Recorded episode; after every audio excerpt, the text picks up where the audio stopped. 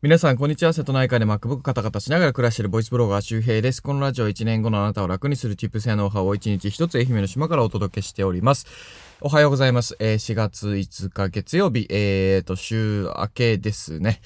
いや、あのー、僕もまあ寝起きでこれね、収録してるので、皆さんも眠いとかね、辛いとか、えー、電車の中でだるいとか思いながら聞いてるかもしれませんが、えー、僕も眠いです。もうマジで寝起きで撮ってますね。いや、まあ頑張って、うん、話したいと思いますね。いや、久しぶりにね、朝起きました。なんかもうね、夢の中で、あー、ボイシー撮らないと、撮らないと、あーとかもう夢と現実がわかんなくて、でもね、目をね、パッて見開いたらね、起きれましたね。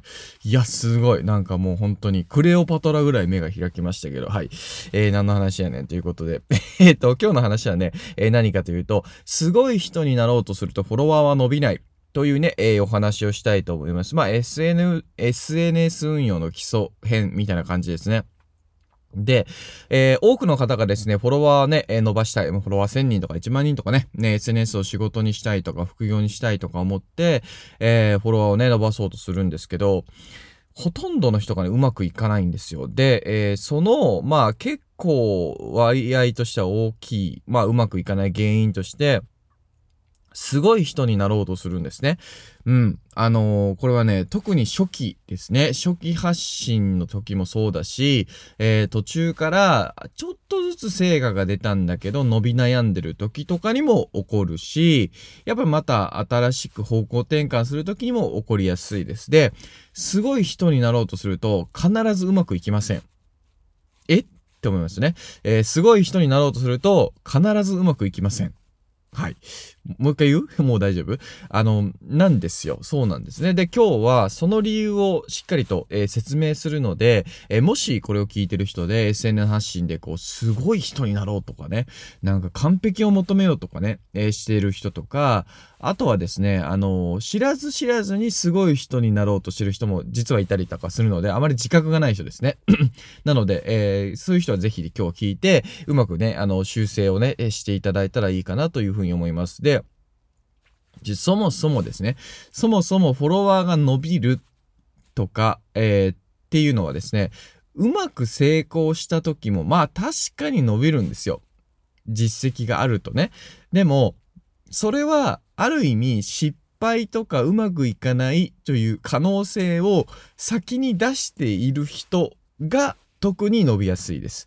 あのー、金婚西野さんとか見るとよくわかりますよね。なんかもう結構ボコスコに叩かれてさ、ああ、もうこれ無理だろうと思ってるところからやったりとか、まあ、堀江門もね、そうかもしれませんね、堀江さん。えー、なんかほんまに、あ、ほんまにってなんだっけ、関西弁になってんねん。あの、刑務所とかにね、いたところから、ゼロっていう本を出版して、えー、講演をしたりとかもいろんなことやって YouTube も本当にいろんなビジネス系 YouTuber で早く始めて全然伸びない中、ちょっと続けていて、ね、100万人とか達成してる。で、変わらないあのスタイルを見たら、やっぱ、あの、すごいなと思うんですよ。で、えっと、ロケットだって絶対ね、ずっとうまくいってるかって、まあ、そういうわけじゃないですよね。たくさん失敗をしたりとか、ね、打ち上げ失敗とか、ね、それこそコロナで大気町からなんかね、いろいろやる、あの、言われたりとかしながらもね、やってるわけじゃないですか。いいことばっかりじゃないんですよ。多分、ほとんどの人、えー、これを聞いてるあなたも僕も、もし、金庫西野さんとか、堀江さんとか、まあ、あと他のインフルエンサーさんとか、池谷さんとかハーチさんの立場になった時に、同じように行動ができてるか、何かを目指して挫折せずに、言い訳せずに、やめることなくやってたかというと、多分、99%の人は挫折してると思います。多分それを言い訳にやめてると思います。もうもう多分始めてないと思う。ほとんどの人はね。うん。で、だからそうなんですよ。だから今成功してるとか、あなたが、えー、いいなと羨ましいなと思ってる成果を出してる人は、えー、そのほとんど、絶対にほぼ間違いなく失敗してます。で、その失敗談も出してます。そう。でしょ？うん。で、それがあるから、幅を、要するに感情の、感情が、が、なんか、上がったり下がったりするわけですよ。で、それに共感して、フォローしてたりとか、応援してたりとかしてるわけですね。フォローっていうのは、あの、すごいなと思った時にフォローするよりも、続きが見たいなって思ってフォローします。だから、ファンとか好きとかじゃないんですよ。別にフォローボタンを押すのは。続きが気になるかどうかです。なんか嫌なやつでもフォローしてる人いるでしょ。ね。なんでフォローすんのってことですよ。あれはね、続きが気になるかどうかなんですよ。なんか気にしてるんですね、動向を。うん。で、それは、あの、要するに、えー、まさにストーリーがあるかどうかです。で、ストーリーっていうのは、あの、問題点が何で、えー、どんな行動をしていて、えー、どんな失敗を避けながら、避けたいと思いながら、え、どういう成功を描いてるかですね。問題点が何かっていうことが明確になってるかがストーリーが大事かどうかなんですよ。あの、ね、ピンチはストーリーだとかって、え、よく言われますけど。うん。で、あと、すごい人になろうとするっていうのはまさに、えー、完璧を求めようとしてるっていうことなんですね。でも、そもそも完璧なんて無理ですよね。ね、あのー、なんだ、なんだっけ、えっ、ー、と、魚、魚が、えっ、ー、と、アインシュタインが言ってるんですよ。魚、あの、なんかね、誰もが天才だと。誰もが天才だ。うん。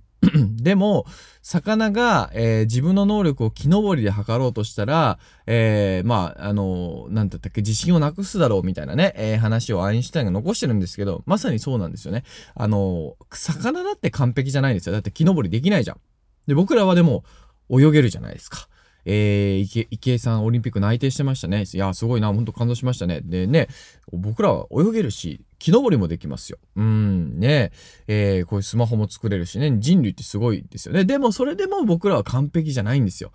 ね。うん、水泳がね、速い人、じゃあ、陸上競技やらしたらめっちゃ速いかっていうと、いや、多分オリンピックが出れない人が多いですよね。そう、完璧じゃないんですね。うん。で、なんだけど、なぜか SNS 発信においては、完璧になろうとする人がめちゃくちゃ多いです。うん、無理なのに。そう。で、じゃあ、無理な完璧をやろうとして何をするかというと、自分を偽るんですね。自分を偽る。ダメなところを隠したりとか、ダメなところを出さないとかってことです。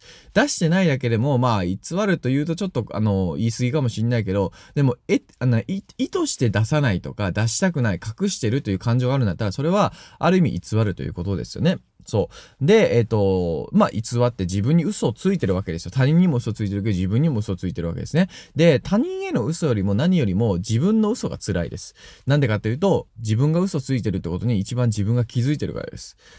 僕も、えー、島暮らしで SNS 発信始めた時に、うん、なんかこう、島のためにとか嘘つきながらやりました。で、やっぱ自分が辛いんですよね。だって、そう思ってないもん。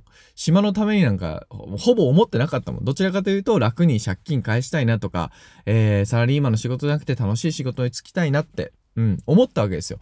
ああ、いいな、ブログで稼げたらって。うん。楽なことがしたいなって思ったわけですよ。で、それを正直に出せなかったんですね。だから、えー、理由を変えて、島のためにとか、地方活性のためにとか、えー、そういう理由に変えて、すり替えてたわけですよ。で、うまくいかないですね。で、そうなると、メンタルがやられてくるわけですね、今度は。自分が嘘をつきながらやってることで一番自分が気づいてるから、メンタルがね、いかれてくるんですよ。で、当たり前だけど、も、あの、続かないし、で、最終的には自滅します。あのー、僕も1年前ぐらいから周平サロンっていう初心者向けのサロンを、えー、やってたわけなんですけど、えー、昨日久しぶりにもう、もう閉めるんですけどね、あのフィードバックをしたわけですよ。5人ぐらいに。で、やっぱ多くの方がですね、いや素晴らしい成果を出してるんですよ。フォロワーが少ないね。100人台とかから1000人近くとか1000人超えてる人もたくさんいました。ただ、やっぱりどうしてもこう、ダメな自分を認められないというか、否定してしまってるのは否定するスタンスなんですよ。で、僕はそれ自体がもう、僕はもうコンテンツだと思っていて、もうダメな自分を認められない、うん、えー、ダメな、ダメであることすらコンテンツなんですよ。そう。で、そうそう、すごい人になろうとすると、そのダメな自分とか弱い自分のコンテンツがそのままなくなってしまってるわけなんですね。あもったいないんですよ。うん。僕は借金があるとか朝起きれないっていうのも、まさにこの、えー、ラジオとか Voicy でいつも話してますよねこ。これすらコンテンツなんですよ。ここに、まあ多分共感して、なんかこの人、なんかちょっと結果は出してるけど、ちょいちょい出してるけど、なんかダメな人だぞってね、気づいて、あ、でもこんな人でも頑張れてるんだったら私も頑張れるかもしれない、僕も頑張れるかもしれないと思って、でも聞いてくれてる人とか、えー、行動するきっかけになってくれてる人って多分ね、少なくともいると思うんですよ。うん。で、僕がね、すごい人だったらどうですか？ね、朝も起きれるし、遅刻もしないし、約束も守れるし、ね、なんか身長も182センチあるそれはもともとあるわ。それはもともとあるわ。はい。いや、ほんと181.6ですけどね。いや、ほんと181.6なんですけどね。82っつってます。82.5言うてますよ。めっちゃ持っとるやんけ。めっちゃ偽っとるやんけ。ということで、はい。え 今日はすごい人になろうとすると、えー、失敗するよって話をしておきました。ぜひ参考にしてみてください。はい。えー、というわけで今日はですね、すごい人になろうとすると、えー、フォロワー伸びないよという話をしておきました。まあ、なので、えー、まあ、完璧を求めて自分を偽って自信をなくして、えー、自滅するというコースを免れてですね、ダメなところ、えー、恥ずかしいところもね、えー、うまくコンテンツにしてあげましょう。あの、人にカミングアウトできるって結構ね、それだけでもすごいいですから、すごいことですから。あの、普通借金があるとかってみんなね、言えないじゃん。で、うつがある、したとか言えないじゃん。だから言うだけで、めっちゃ楽になるんですよ。だってすごくなくなっていいから、もう、もうダメでいいんですよ。ダメでいい、もうとかダメが仕事なんですね。